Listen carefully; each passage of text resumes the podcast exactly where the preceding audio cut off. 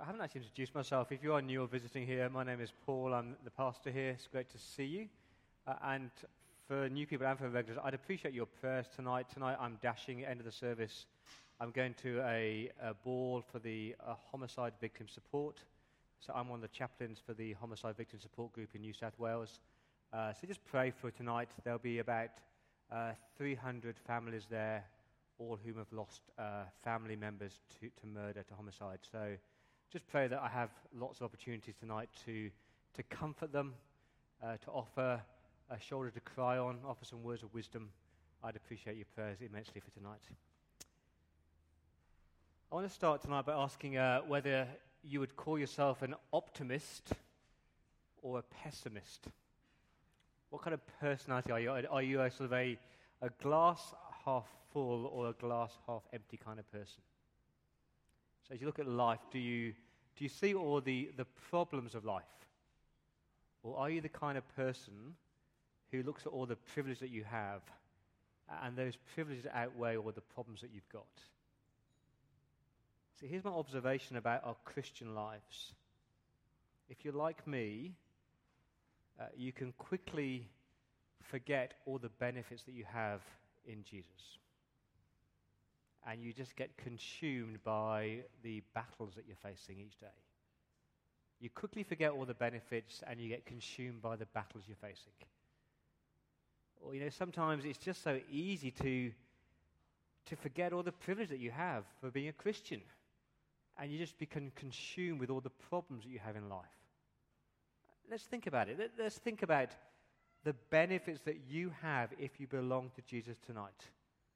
Uh, you have certain forgiveness because Jesus died for you. You have the Spirit of God living in you, God Himself dwelling within you. You have God's daily mercy, God's daily grace, which is more than sufficient for any trial, any battle that you might go through.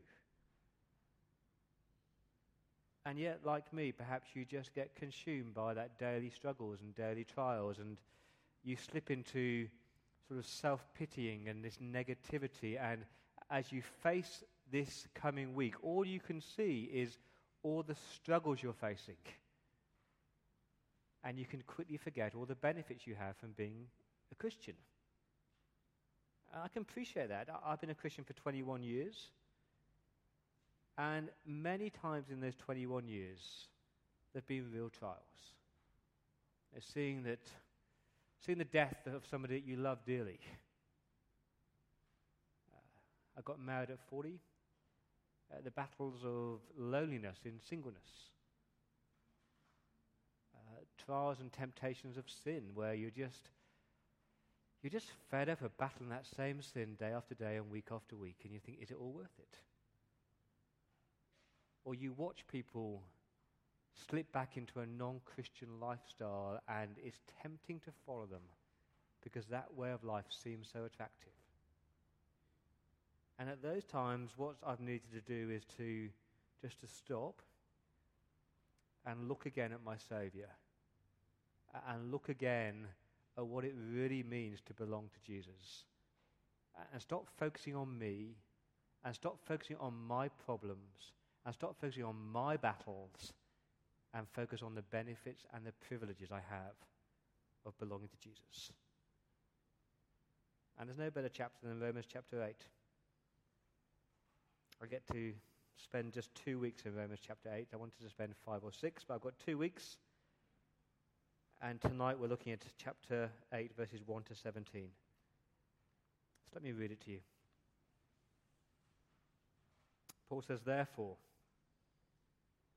Therefore, there's now no condemnation for those who are in Christ Jesus.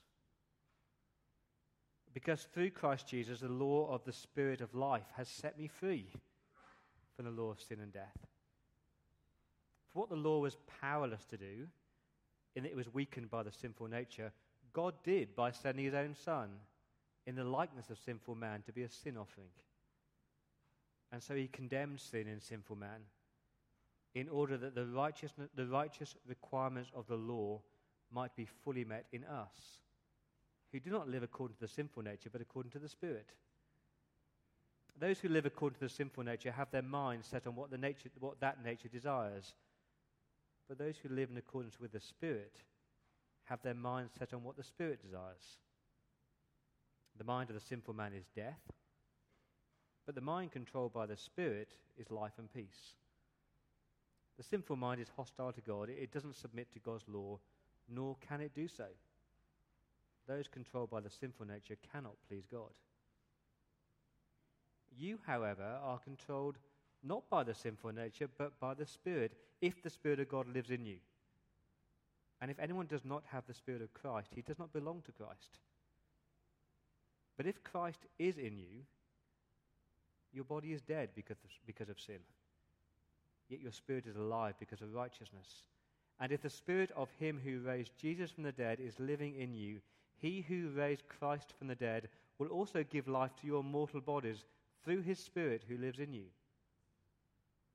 Therefore, brothers and sisters, we have an obligation. But it's not to the sinful nature to live according to it. For if you live according to the sinful nature, you will die. But if by the Spirit you put to death the misdeeds of the body, you will live. Because those who are led by the Spirit of God are sons of God. For you did not receive a spirit that makes you a slave again to fear, but you received the spirit of sonship. And by him we cry, Abba, Father. The Spirit Himself testifies with our spirit that we are God's children.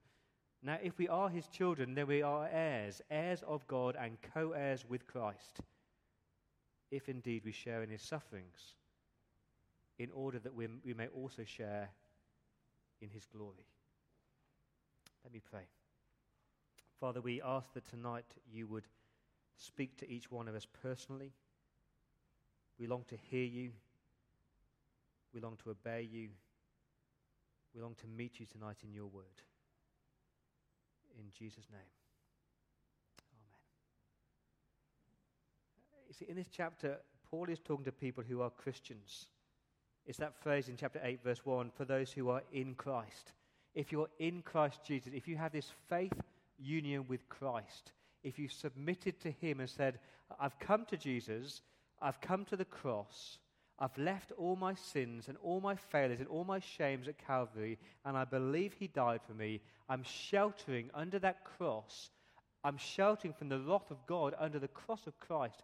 If you are in Christ, let me give you three blissful benefits. Ooh, that's a coffee break.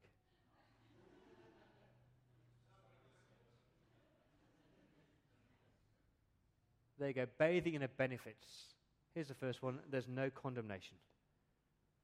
Verse 1 Therefore, there is now no condemnation for those who are in Christ Jesus. Therefore, because of everything he said in chapter 6 and chapter 7, if you are with us, chapter 6, you're dead to sin, you're alive to Christ. Sin is not your master, Jesus is your master. Because of that, because of chapter 7, where uh, you can't do what you want to do.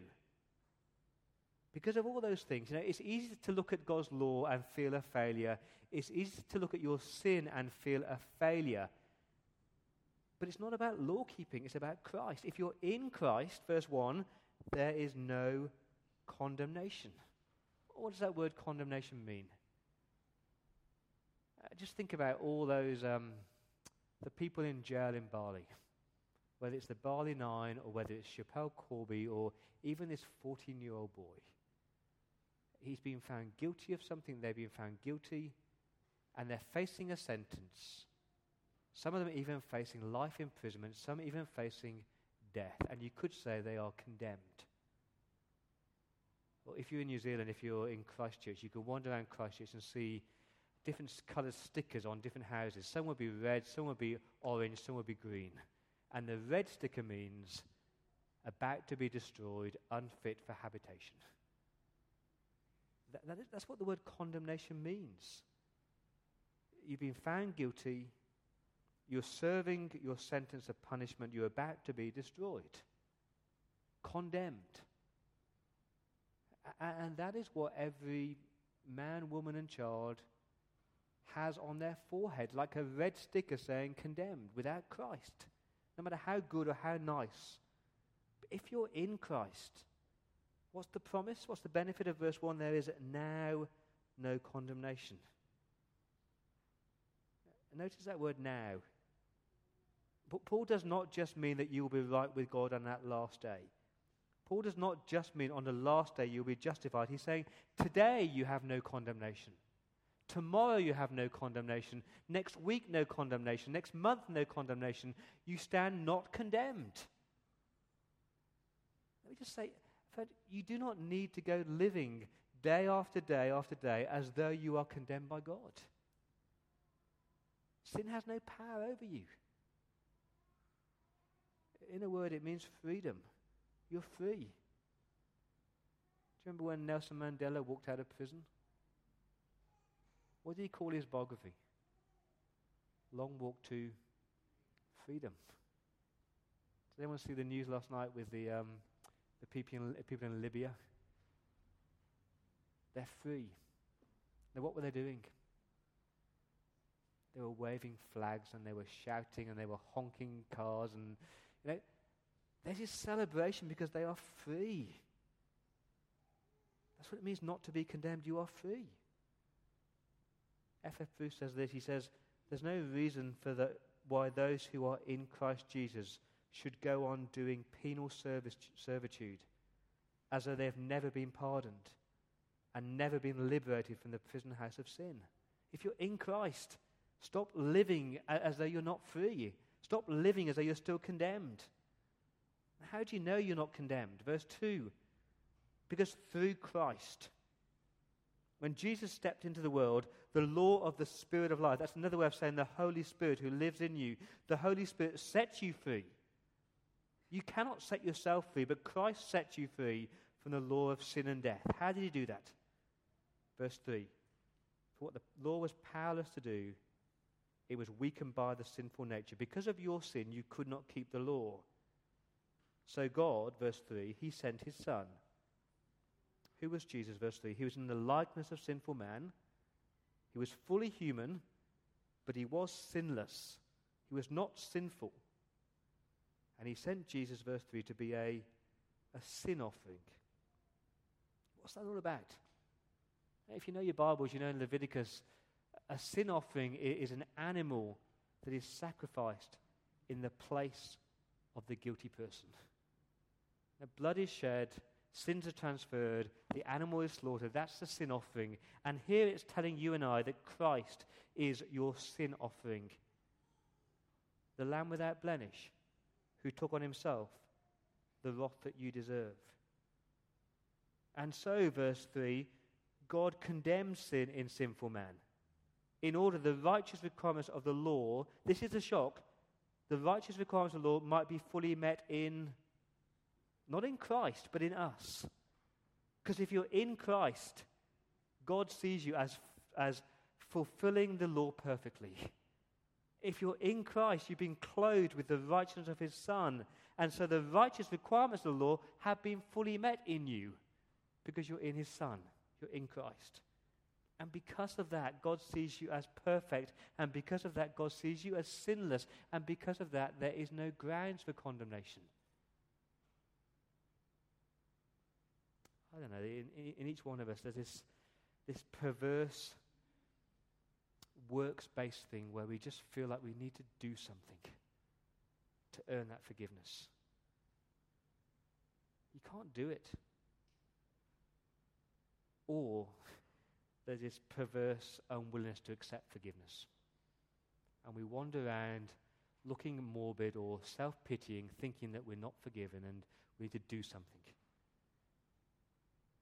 the most beautiful promise. Just by coming to Christ, God says you're not condemned. Not today, not tomorrow, and certainly not on that last day. Here's a second great privilege. You've got a new mind. Paul calls your mind a spirit controlled mind. See that in verse 4? The righteous requirements of the law might be fully met in, in us, you and I, who do not live according to the sinful nature, but according to the Spirit.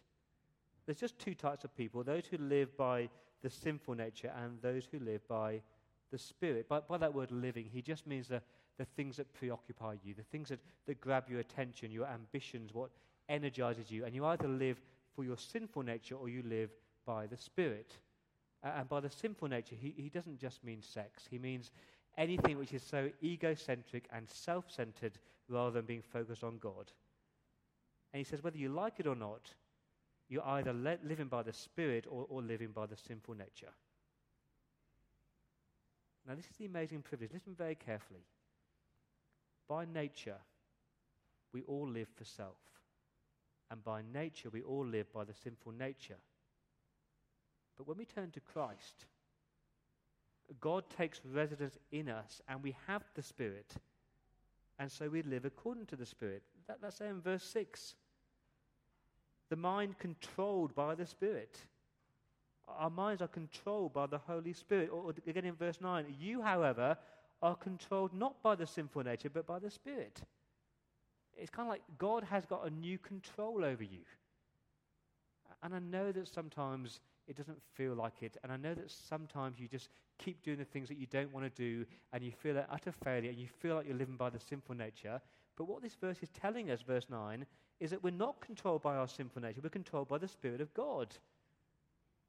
It's like there's kind of, you know, there's, there's um, remote controlled cars that you can play with. And sometimes there can be absolute chaos because the person at the control has got no coordination at all. And sometimes those remote control cars can go in a perfectly straight line and go on the perfect course that you want them to go on. Because the person with the fingers on the control is totally coordinated and knows what they're doing. And that's what God is saying that you are controlled by the Spirit. The Spirit of God who lives in you and changes your mind and, and enables you and equips you and empowers you to live the way that God wants you to live. I know this is offensive, but according to the Bible, the Christian and the non Christian are fundamentally different. We are radically different. It's not that we're nicer people, it's not that we are better people or more upright people or have better morality. We've been transformed. We are new people with new minds. Look at it with me. Verse 5 Those who live according to the sinful nature, those who don't have the Spirit of them, they have their minds set on what that nature desires. The unbeliever, the person without the Spirit, they have their minds set on what their sinful nature desires. There's no reference to God, their thoughts, their interests, their affections. They are, they're without reference to a creator. That's not a criticism, just what they're like by nature. But, verse 5, those who live uh, in accordance with the Spirit have their minds set on what God wants, what pleases God. We know what we should be doing. Verse 5, the mind of the sinful man is death, spiritual death, that is hell. But the mind, controlled by the Spirit, what are the promises? You have peace with God and you have life. You are alive. You've come to have life to the full. If you're in Christ, you've got life and peace. Verse 7 the sinful mind is hostile to God. It doesn't submit to God's law and it cannot do so. The unbeliever doesn't like what God says, and they decide what is right and wrong. It's just black and white language. And you've got to understand that if you are in Christ, then you are different. You have a new mind, controlled by a new master, whose name is the Holy Spirit. Isn't that a benefit that you want to just take hold of? It's like if you get married if you get married, from the day you get married, you are different whether you like it or not. And there are times when you are tempted to live again as a single person, but that is wrong. And if you've got the Spirit of God living, living in you, your teacher, your guide, then you are different whether you like it or not. And because you do think differently, then you start to live differently. Let's be clear on that. You don't live differently because you think in a different way. It's not change your thinking and then you can teach yourself how to live differently. What you need is the Spirit to take up residence in you, to change your thinking, to change your mind, to empower you and equip you to live differently. And it's a very different thing. Unless you've got the Spirit of God living in you, you will not live differently and you will not think differently. How does this change us? I'll tell you how it changes us. We stop trying to Christianize the world. We stop trying to change everyone's morality and make them into nicer, better people because they don't need morality. They don't need Christianizing. What they need is the Spirit of God in them. And unless they have got the Spirit of God in them, they will not think with a, a godly mind. What people need is the gospel. But if you've got this different mind, a spirit filled mind, you will think differently and you will act differently and you will have a different moral framework and you will fill your mind with different things, things that are lovely and beautiful and pure and right. I'll tell you about a, a guy who I led to Christ in, London. His name's Anthony, and I, I acknowledge this is a controversial one. His name was Anthony. His, um, his name is Anthony. Anthony is gay. Anthony was li- living a gay lifestyle. I met him at a party for the BBC. I got chatting to him, invited him to a Simply Christianity course or something like that. Amazingly, he came and he met Jesus. He met Jesus. I didn't say to Anthony, change your lifestyle, think differently, and then you can meet Jesus. He met Jesus. He understood he was not condemned. He had the Spirit of God living in him. And because of that, he wanted to strive to change his lifestyle and change what he thought about. He's still battling. He still has gay temptations. He's still struggling, but he's living with the Spirit of God in him. And that changes the way he thinks and it changes the way that he lives. And that's the most blissful benefit, isn't it? Because if you're in Christ, you have the Spirit of God changing your mind, changing your thinking, and controlling what you do. It's not down to you alone. What am I saying? I'm saying that it's only when people are in Christ, when you have the Spirit of God living in them, that they will change. Here's my third benefit you have a new identity or a new status. This is a big question of life, isn't it? Who, who am I? You ever ask that question? Most of us hit sort of mid 20s, late 20s, think, who am I? What's my identity? Like I say, I'm, I'm the son of, of, William and Julie Dale. I'm the, the husband of Rachel Dale. I'm the father to Sam and to Nathaniel. I'm a pastor. I'm, I'm a mathematician. I'm a, a wannabe triathlete. I'm all those things. But who am I if I'm in Christ? Well, look at it with me. Verse 14. Those who are led by the Spirit of God are they're sons of God. I've deliberately used the word sons because the word sons means that you have a, a guaranteed inheritance. You have a, a guaranteed intimacy. There's no insecurity, no feeling of failure or rejection, no fear of God. You are a son of God, a child of God. Verse 15 For you didn't receive a spirit that makes you a slave again to fear, you received the spirit of sonship. You received it, it was given to you. And by him we cry, Abba, Father. Isn't that the most beautiful benefit that you are a child of God? If you're in Christ, that is your status. God has adopted you when Paul was writing this letter in about AD 57, uh, to be adopted meant that the father would go out and he would choose the child that he wanted and take him home and treat him as his own. And he would have, all the benefits, all the inheritance, all the status of being that, that man's child. And it's the same today, isn't it? Think of people like Hugh Jackman, adopted two kids. Th- those two kids are his children and they will inherit his fortune. In April next year, I, I get to adopt Sam. I will be married for two years. And he'll become my son. He is my son now, but legally he will become my son. It's going to be a beautiful day. and he will have all the benefits of any other children that Rachel or I have. That's what it means to be adopted. You have equal privileges, equal status, equal benefits. I had a friend at school who used to say, he was adopted, he used to say, uh, My parents chose me. That's how much they loved me. That's what it means to be adopted, to be a child of God.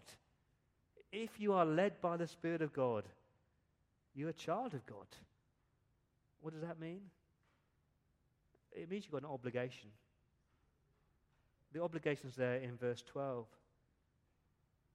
The obligation, or the debt is a better word, but your debt is not to your sinful nature. So stop living your sinful way. If the Spirit of God is in you and you're a child of God, your debt is to live according to verse 13, according to the Spirit. And you put to death the misdeeds of the body. That's your obligation to say no to sin and start to live the Spirit's way. It's that daily battle, that daily fight of putting to death the misdeeds of your body. No, no, no, because I've got the Spirit of God living in me, and I'm fighting and I'm battling and I'm struggling because I'm a child of God. Do you ever feel that battle? When you're facing the battle, when you're tempted, when you're tempted with self pity or, or worry or doubt, do you ever stop and say, I'm a child of God? I'm a son of God, and I've got the Spirit of God living in me, and He is stronger than anything in the world as I'm going to fight and put to death the misdeeds of the body. And that's your obligation to fight. Uh, when people come to see me and they're battling with a particular sin and they're struggling with it and they're fighting with it, I want to say that that's a really good thing. Good on you. That's a real sign the Spirit of God's at work in you. It's when people come to me and they just can't be bothered anymore. That's when the alarm bells ring. And that's the obligation to, to live according to the Spirit. But please remember this amazing, amazing privilege. Here it is, verse 15. You didn't receive a, a spirit that makes you a slave again to fear. You don't fear God in the same way the unbelievers do. You're not shaking your boots at his wrath because you're not facing condemnation. But, verse 15, you receive the spirit of sonship, of inheritance, of intimacy. And by him we cry, Abba, Father. And no, no Jew would ever use the word Father. You can search the whole of the Old Testament. You won't hear any Jew call God their Father. Almighty God, eternal God, yes, but not Father. When did that change? Do you remember when Jesus was praying in the Garden of Gethsemane? What did he say? He said, Father, Father, not my will, but your will. And every man, woman, and child who's put their trust in Christ since that day forward has that privilege of calling God their, their Father. It's that intimacy. And I'm totally aware there'll be people here tonight who have got a really bad experience with their Father. I want to say to you guys think of God as the Father that you long to have. Never let you down, never put you down. Always there for you, always knew what was best for you, cared for you in the most intimate way.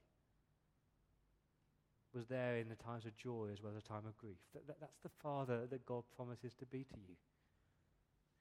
And because of Jesus, you have the privilege, verse 15, of crying, Abba, Father. You can talk to him as your father. I was standing in church last September. Rachel and I have been married about six months. As we were courting, Sam, who's our six year old, always called me Paulie. Every day, Paulie, Paulie, Paulie. I was in church one Sunday morning, up the front here, after church. He just said the words, Daddy. I just kept on doing what I was doing. I didn't even, didn't even blink. I didn't even know it was, it was him talking to me. And Rachel said, uh, Paul, he's talking to you.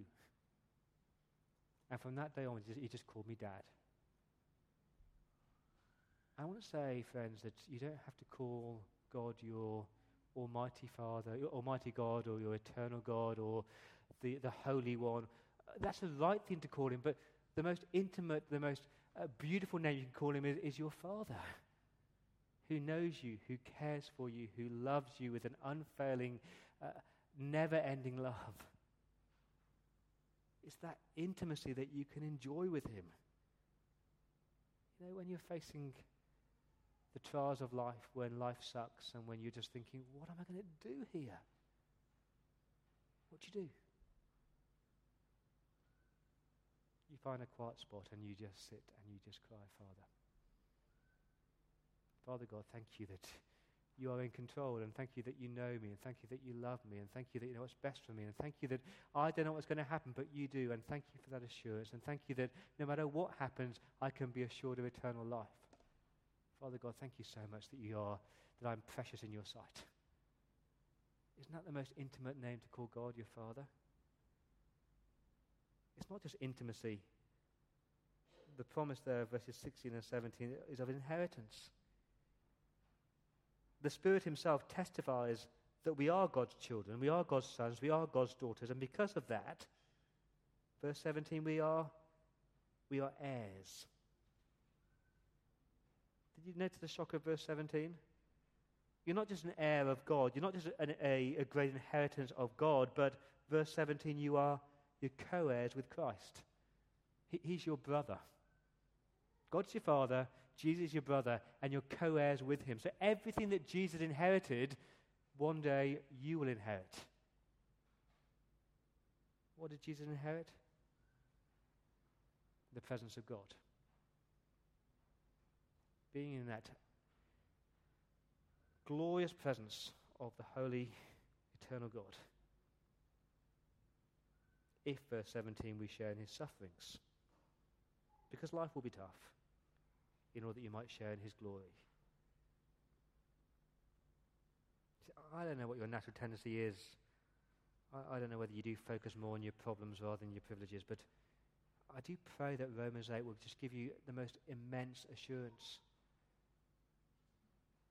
Uh, my guess over the next five, ten years, there'll be people sitting here tonight who will face battles and face trials that you will just think, how am I going to get through this? Romans 8. You're not condemned. You've got the Spirit of God living in you, controlling your minds. And you are a child of God. So run to Him. Call on Him. Abba, Father. Cling to Him and He'll hold on to you. Let me pray.